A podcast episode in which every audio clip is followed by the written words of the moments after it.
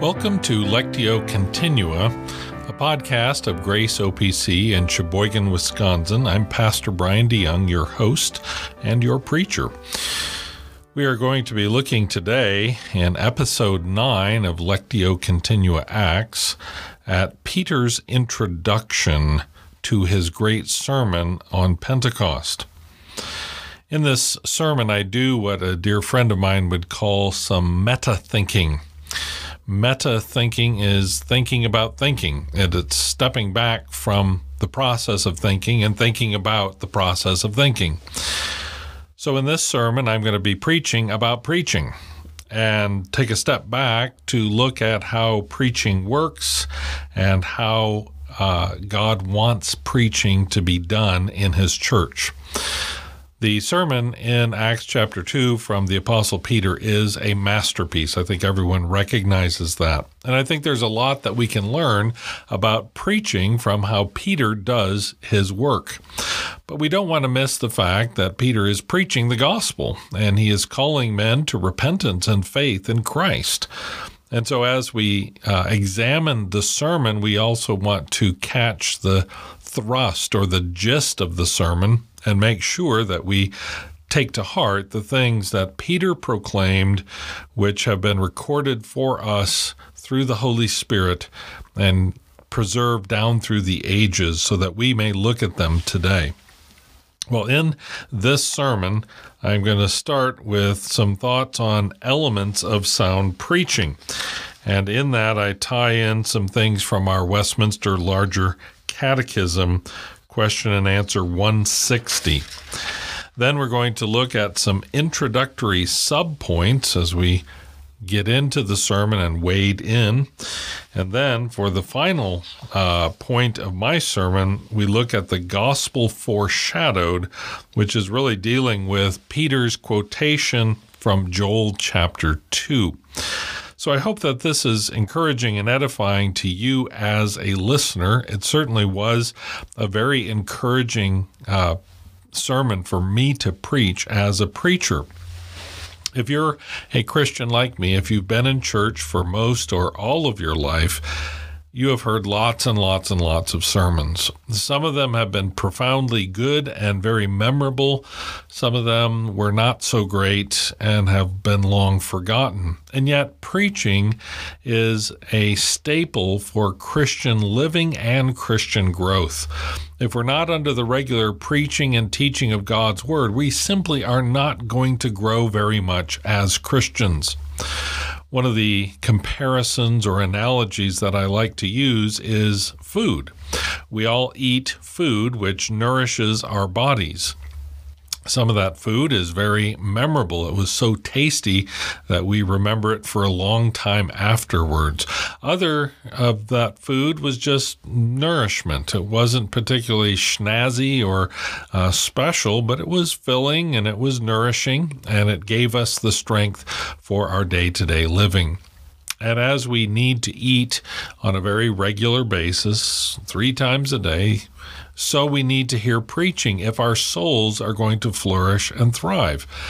This is one reason why I become very concerned when people begin absenting themselves from worship services where they just don't show up and weeks go by and we haven't seen so and so in worship.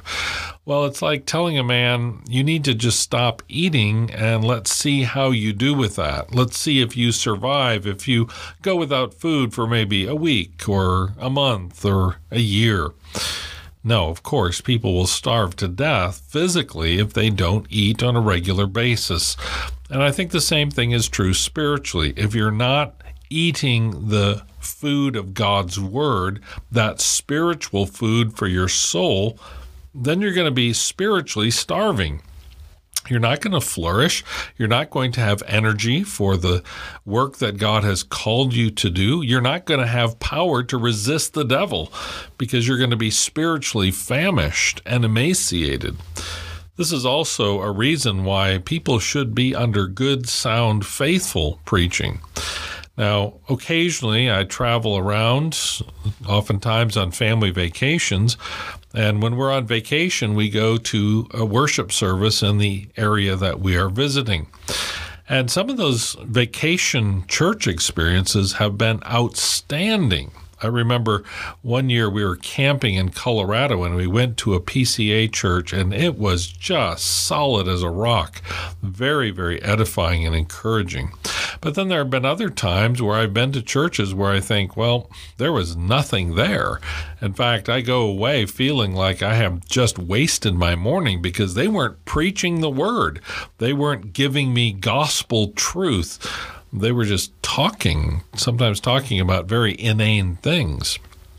So, good preaching is something to be savored and treasured and valued, and something that we need to apply ourselves to on a very regular basis. And that's part of the reason why I'm continuing to do this podcast to try and encourage people with the sound and faithful preaching of God's Word so that they will grow in the grace and knowledge of Jesus Christ. That is what motivates me each and every Lord's Day when I'm preaching here at Grace OPC.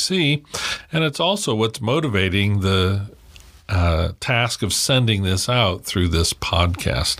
So I do hope that you will be blessed and encouraged, that you'll be challenged, that you'll be built up, and that as a result of this sermon that you're about to hear, you will have new insights and new perspectives on why preaching is so important and why the Lord Jesus Christ is our great love. Well, enjoy. Please turn in the Bible to the book of Joel. This is found in the Old Testament, one of the minor prophets, on page 911 in our Pew Bibles.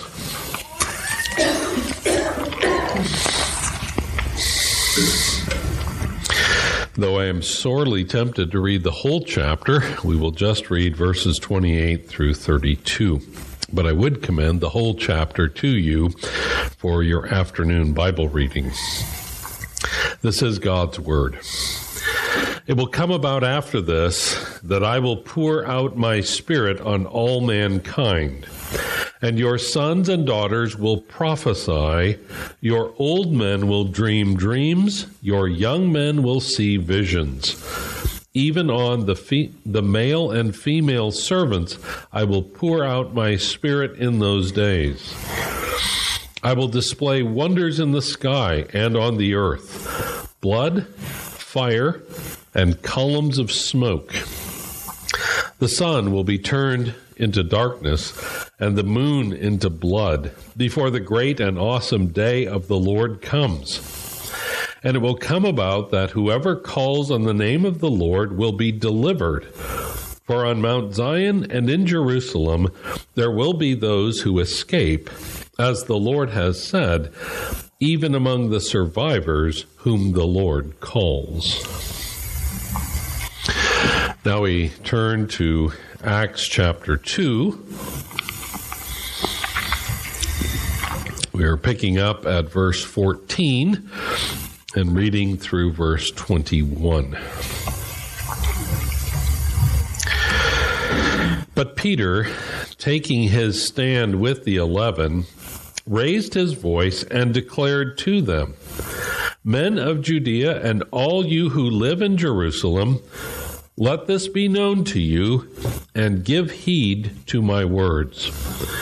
For these men are not drunk as you suppose, for it is only the third hour of the day.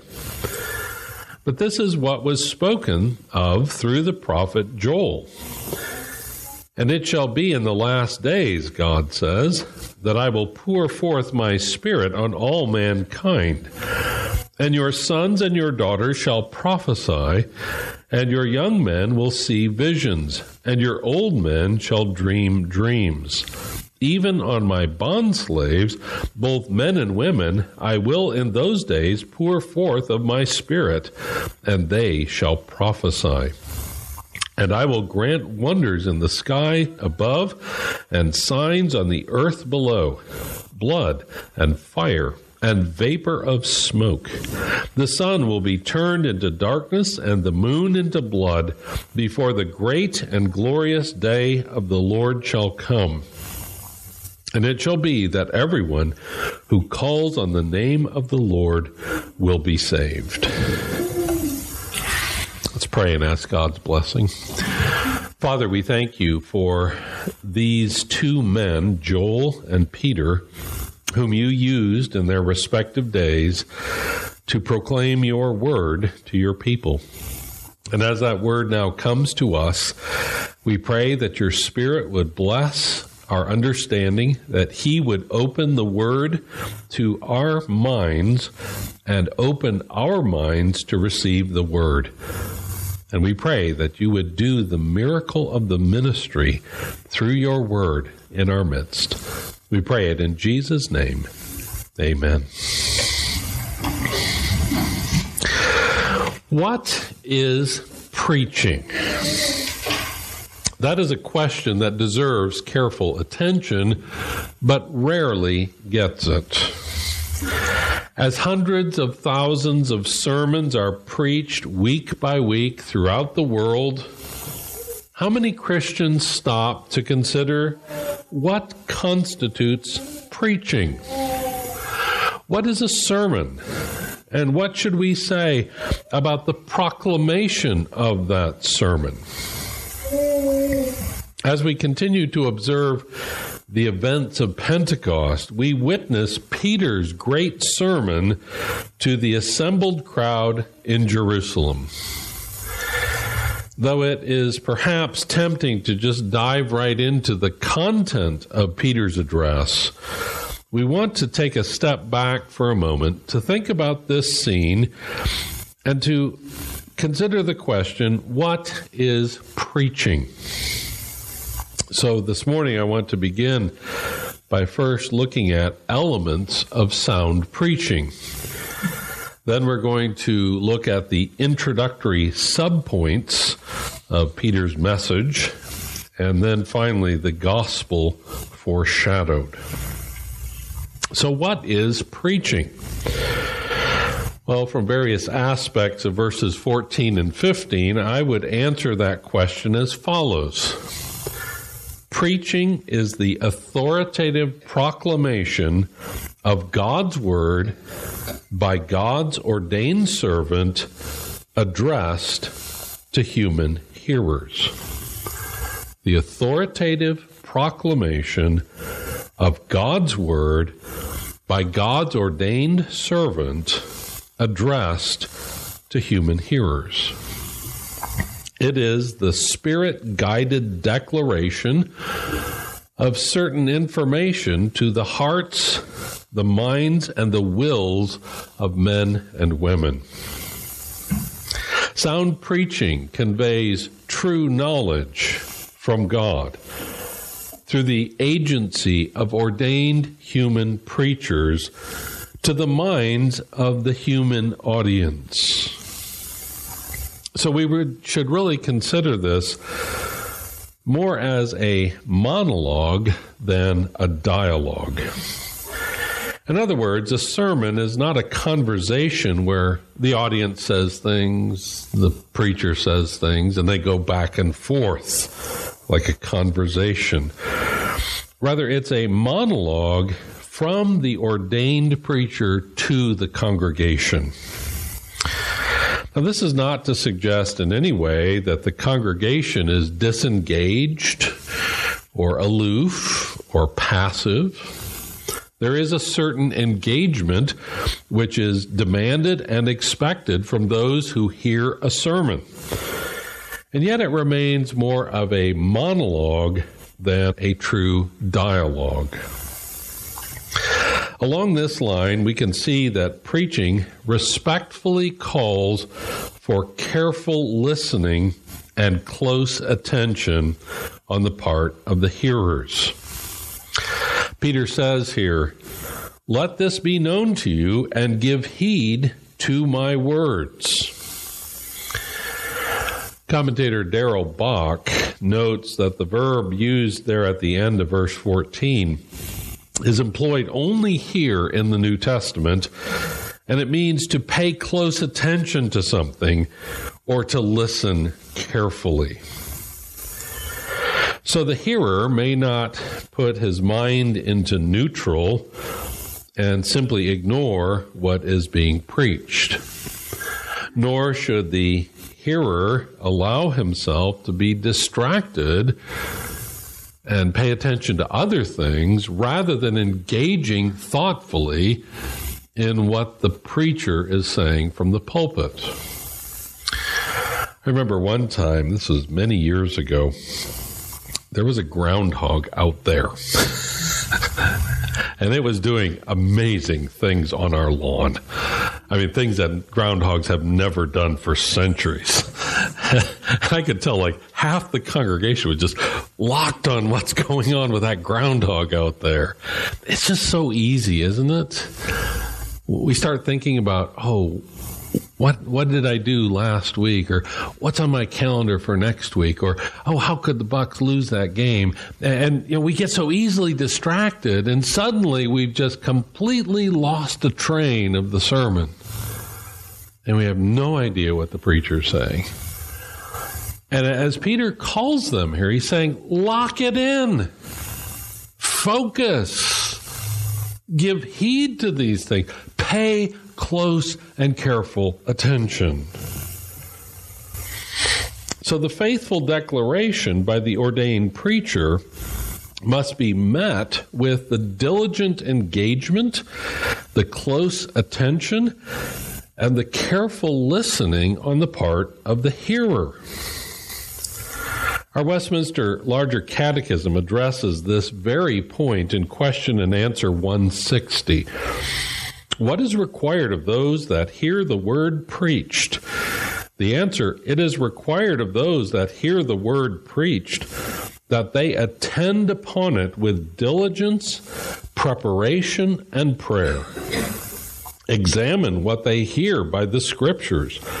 Receive the truth with faith, love, meekness, and readiness of mind as the Word of God meditate and confer of it, hide it in their hearts, and bring forth the fruit of it in their lives. Now that sets the bar pretty high. It says before you even come to church, you should be praying that God would bless the word to your heart. And you need to make sure you're here Sunday by Sunday unless you're providentially hindered, unless your vehicle breaks down, unless you're horribly sick, unless you're traveling, you can be here. You should be here. Why? Because the word is proclaimed here. And as you hear it, your mind needs to be really, really engaged, tracking on the flow, understanding the progression of ideas and trying to grapple with this. And even as you're grappling with it, you're doing a mental cross check to say, is this really what the Bible says elsewhere? And as the Spirit brings things to your mind, you're having it confirmed that, yes, indeed, this is the true Word of God. And as you receive it in this way, and as you see the truth, your heart is warmed with love and faith. You are humble and meek in receiving it. You meditate upon it. You take it home with you. You confer of it. You hide it in your heart. And then you live it out so that you're producing the fruit of it. See, that's what's expected of those who hear the word preached. It's not just sitting in the pew saying, How long is he going to go? Hasn't he said that 18 times already? Boy, I hope we have some good cookies during snack time today. It's saying, This is my opportunity to hear the word proclaimed. I'm sitting under preaching, which is the chief means of grace so that I can grow in my faith. And I want to soak up everything I can get from it. Because frankly, I don't know if I'll ever be back in this place to hear the word preached. I might die this week, or I might be incapacitated this week. So as long as I'm here, as long as I have opportunity, I am going to get every bit of goodness out of the preaching of God's Word. It's also the case that sound preaching has various related functions and it serves assorted purposes. We see from what Peter says there in verse 15 that sound preaching has an apologetical function. It's a defense of the faith. Some in the crowd had accused the apostles of being full of sweet wine. In other words, they're drunk. And Peter has to refute this false accusation even before he can get to the substance of what he wants to say.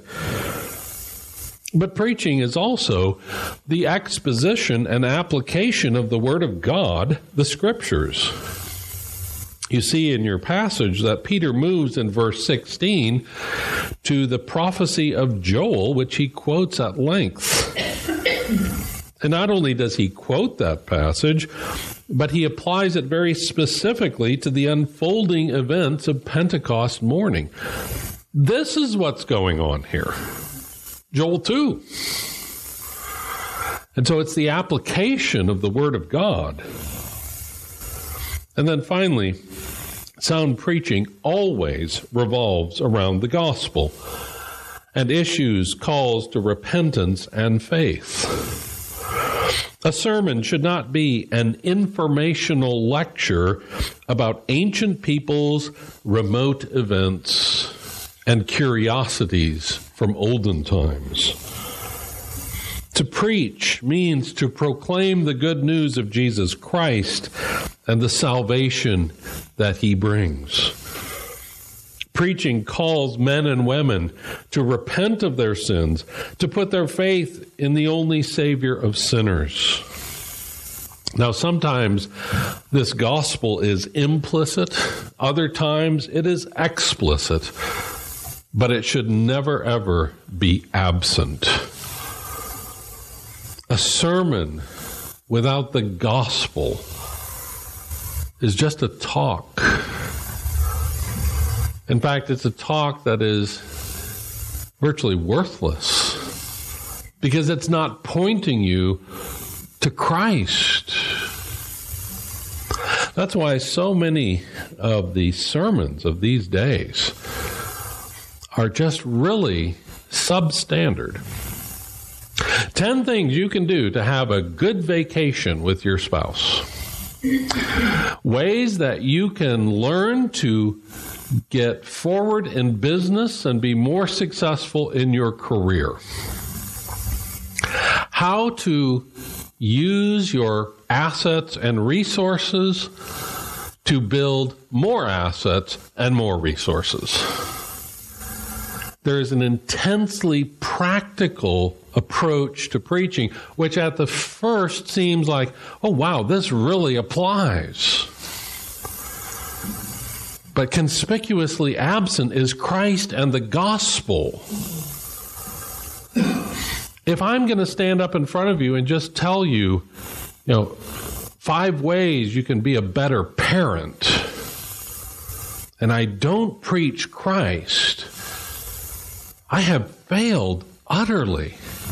No matter how practically helpful you might think that would be. You don't need just tips for better living. You need Christ. You need the truth of the gospel. You need grace. And so preaching has to always revolve around the gospel. So, what is Peter saying here in the introduction to his sermon? What are his introductory subpoints? Well, the first thing he takes up is this cheap accusation of drunkenness. These men are not drunk, he says, as you suppose. Now, here is a clear and firm defense of the apostolic circle. Acting as the spokesman for the eleven, Peter emphatically rejects this supposed explanation of their speaking in foreign languages. and he buttresses his word with some evidence. It is only the third hour of the day. Now, to understand this properly, you need to know something about Jewish timekeeping. They began the day at sunrise around 6 a.m. So the third hour of the day by Jewish calculations would be 9 a.m., 9 in the morning. And since most of the Jews didn't eat until sometime around noon, they simply would not have had time or opportunity to overindulge in sweet wine. So, no, this charge of drunkenness is entirely false. In fact, it's a wicked slur. Peter is engaging here in apologetical argumentation. You might wonder why even say this? Why bother to respond? Why not just ignore it as this kind of accusation probably deserved? Dr. Cornelius Van Til has written that whenever Christianity is attacked at any one point, the whole system is under assault. Thus, we must defend against any and all attacks upon the faith, even if they seem to us superficially insignificant. I think Peter realized here that the work of the Spirit was being explained away as a symptom of the human sin of drunkenness. And this is something very, very close, if not dead on, to the unforgivable sin. To ascribe the works of the Holy Spirit to the powers of evil was the unforgivable sin which the Jews were guilty of committing. And here they're saying the work of the Spirit, oh, that's just the effect of drunkenness. And so Peter saw this as a very serious thing. It could not be allowed to go unanswered because the Spirit's integrity was being impugned and his truth was being criticized. But rather than understand these events in that wicked light, we must see what is truly going on here. And here's where Peter turns from apologetics to make a more positive presentation of the truth. And to make it plain to them, Peter brings forward Joel chapter 2, verses 28 through 32, which we read. Peter connects the events of that morning of Pentecost to Joel's prophecy from hundreds of years previous. What Joel had predicted back then is now transpiring, Peter suggests. And specifically, that means that God is now pouring forth his Spirit on all mankind. According to Bock, the language that is used by Joel and Peter of pouring forth suggests a torrential downpour on parched earth. So, this is not just a tiny trickle or a little droplet of water or mist in the air. This is an outpouring of the Spirit in extreme and abundant amounts. It's really reminiscent of that day when the great fountains of the deep and the floodgates of the heavens were all opened in the time of Noah. A great deluge of the Holy Spirit had come upon the church at Pentecost. This outpouring of the Spirit comes broadly and widely. It comes upon all kinds of people your sons and your daughters, young men and old men, even upon male and female bond slaves. So, this is a universal distribution touching every gender, every age, and every class of people. Now, back in the Old Covenant, The Holy Spirit came occasionally on a few specific individuals. But now the Holy Spirit is coming indiscriminately.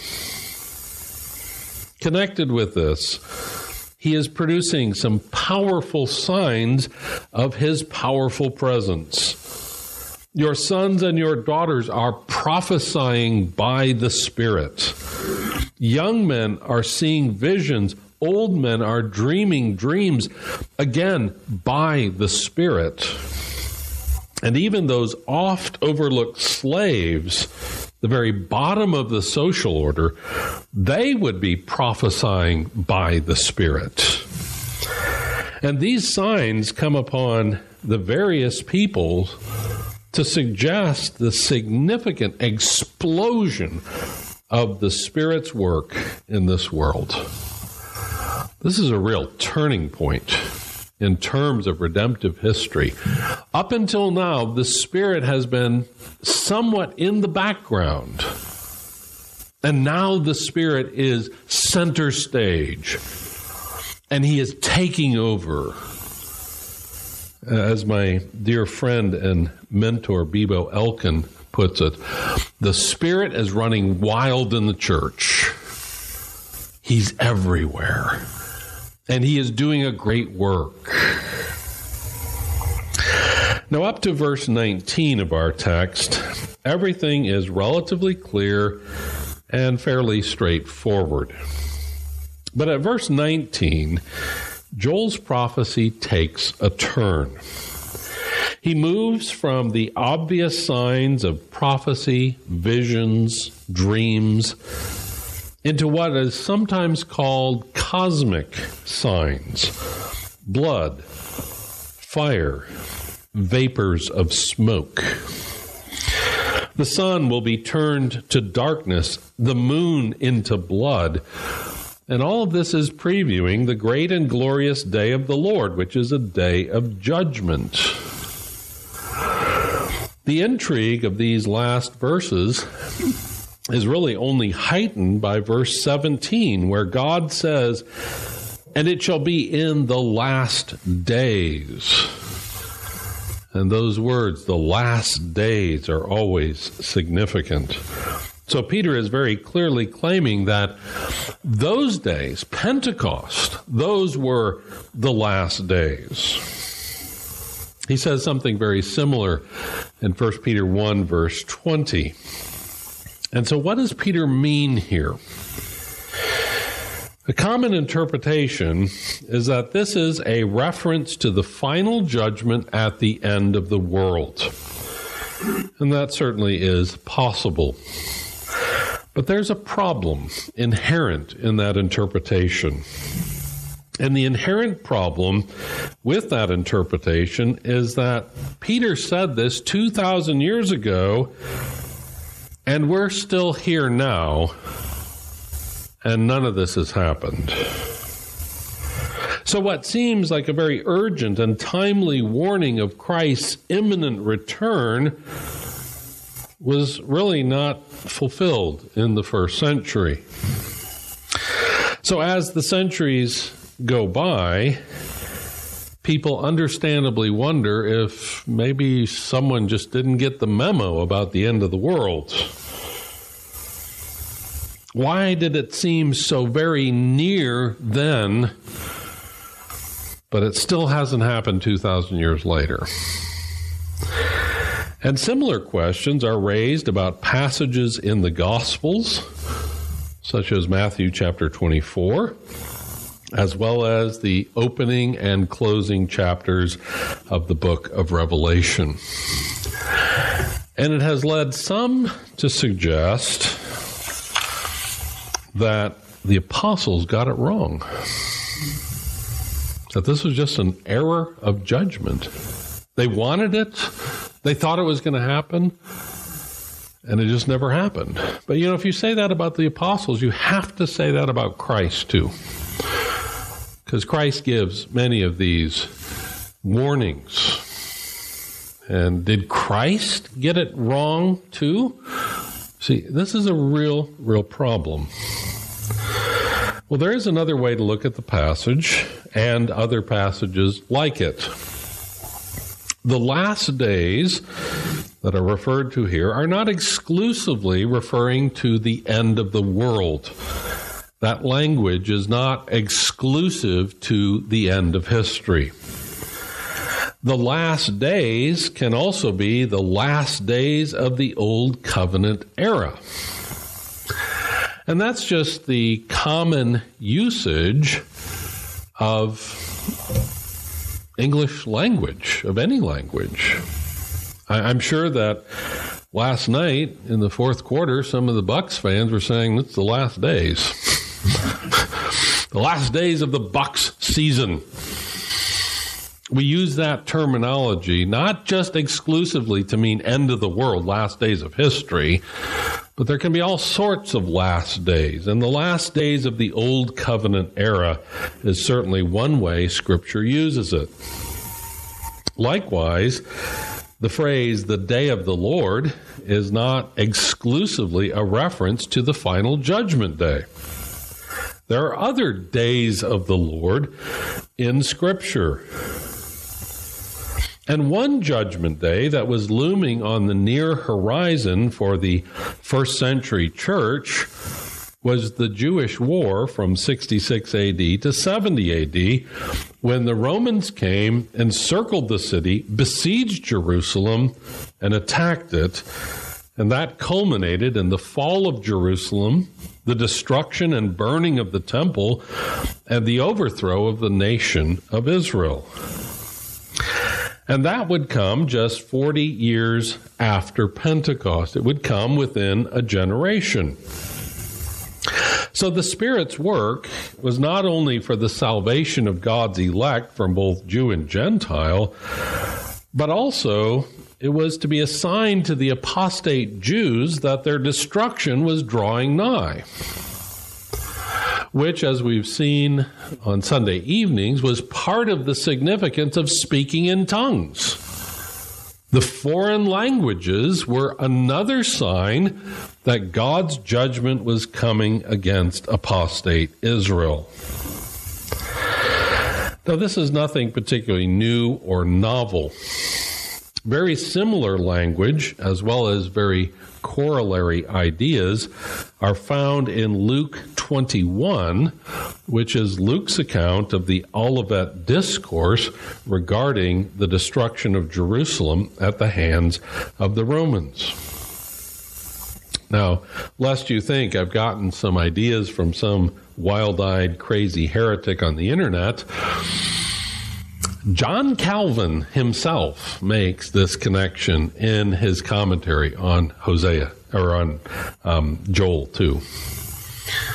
Calvin sees the connection, and Calvin's no wild eyed heretic on the internet.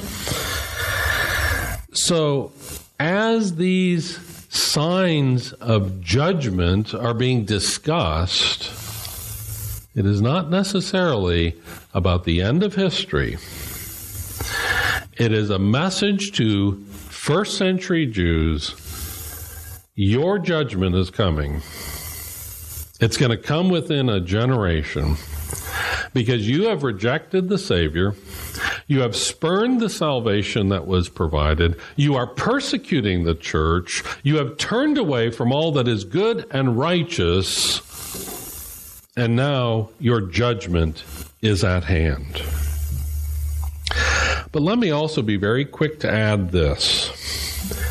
The events of 70 AD were not the ultimate and final day of the Lord. That final, ultimate day of judgment, which will come upon the whole world, is actually foreshadowed and symbolized by those events of 70 AD. In fact, good and faithful Bible scholars will always recognize whenever there's temporal judgments, it is a preview of the coming judgment at the end of time. So, for instance, what happens in 586 when the Babylonians come and sack Jerusalem and take most of the inhabitants away to slavery in Babylon, and when they burn the temple, that's pointing ahead to the final judgment. You could say the very same thing about what happened in Noah's day. When God sent the cataclysm on the world, it was pointing ahead to the final judgment at the end of history. So every time there's a temporal judgment in history, it is pointing to the fact there is coming a great, horrible final day of judgment. And so the fall of Israel in 70 AD really points ahead to that judgment upon all mankind at the end of human history. So, in light of the Spirit's work, and in view of these pending judgment days, what should men do? The answer is summarized in two words. These two words say it all repent and believe. The gospel is foreshadowed, and repentance and faith are called for by both Joel and Peter. The Spirit's at work, but judgment is coming. You better repent and believe. Because that's the only way you're going to escape. That's the only way out of utter destruction. As I mentioned, Joel chapter 2 is a remarkable chapter of Scripture. Please take time to read it this afternoon if you have a moment. In the middle of that chapter, we find the following words Yet even now, declares the Lord, return to me with all your heart, and with fasting, weeping, and mourning and rend your heart and not your garments. Now return to the Lord your God, for he is gracious and compassionate, slow to anger, abounding in loving kindness, and relenting of evil. Who knows whether he will not turn and relent and leave a blessing behind him, even a grain offering and a drink offering for the Lord your God? So, do you hear the call to repentance? Rend your heart and not your garment. Return to me. Return with all your heart, with fasting, weeping, and mourning. And come to the Lord, and he will give a blessing. And as Peter picks up this prophecy, and in verse 21 of our passage, Joel says this It shall be that everyone who calls on the name of the Lord will be saved. So here you see in the Old Testament the calls to repentance and faith. The gospel with that call to repent and believe. That was Joel's message to the people of his day. And now Peter carries forward Joel's message and presses it upon his own hearers. And so Peter's point is basically this God is now pouring forth his spirit in abundance. These are the last days of that old covenant order, and a day of judgment is coming upon apostate Israel for her rejection of the Savior and of the salvation he has offered. It is now time for you to repent of your sins, to call upon the name of the Lord, and to be saved. Do it today. Later on in his message, Peter brings back this point. He says in verses 36 through 38 Therefore, let all the house of Israel know for certain that God has made him both Lord and Christ, this Jesus whom you crucified. Now, when they heard this, they were pierced to the heart and said to Peter and the rest of the apostles, Brethren, what shall we do? And Peter said to them, Repent, and each of you be baptized in the name of Jesus Christ for the forgiveness of your sins, and you will receive the gift of the Holy Spirit. So the Spirit's at work, judgment's coming. You better repent and believe. And the message of Joel and the message of Peter comes down to our day, too. A day of judgment is coming when Jesus Christ will return to judge the living and the dead. Thrones will be set up and books will be opened, and you will be examined. And on that day, your life will be laid bare for all to see. Even the secret thoughts of your heart will be an open book.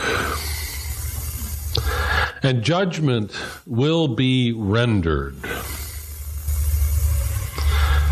If we're honest, if we're truthful, if we're reflective, we have to say, wow, I'm in a lot of trouble. My goose is cooked. What can I do? How can I escape the wrath that is to come? The message of Joel and the message of Peter is my message to you today. Repent and believe on the Lord Jesus Christ. That is the only way to escape what you deserve. It's what I deserve. It's what we all deserve. And the only way to avoid that is to flee to Christ, who is the Savior of sinners, who lived his life and laid down his life and died on behalf of sinners as their substitute. If you believe that is true, if you would repent of your sins, you will be saved. All of your guilt, all of your shame, all of your punishment that is due for your sins are taken away and absorbed by Christ, your substitute. And you have full and free forgiveness of sins. You have righteousness so that you can stand in God's sight you have eternal joy and glory. But if you refuse the offer, there's no hope for you. Only the fearful expectation of the fires of hell and eternal torment, where the worm does not die and the fire never goes out. Because that's what Jesus said awaits those who refuse his salvation. It is a good faith, well intended offer. It comes to you today from God through me according to his word. And so, if you have never repented of your sins and put your faith in Christ, I would urge and challenge you to do so today. Now, if you have, if you are trusting in Christ, praise the Lord. That's a good thing. But not everyone who sits in a worship service is necessarily a believer in Christ. Just because you can sit for an hour and 15 minutes in a sanctuary doesn't mean you have a new heart and a new spirit. And so the call comes to you today to repent and to believe that you may be saved. Now, these very truths that I've just been telling you are symbolized for us in these very sensible signs given to us in the Lord's Supper. The bread signifies his body laid down upon the cross. The wine signifies his blood shed for the remission of sins. And through these sensible signs and seals of the covenant of grace, we are brought face to face with the core of the gospel. Jesus died to save sinners. He didn't institute this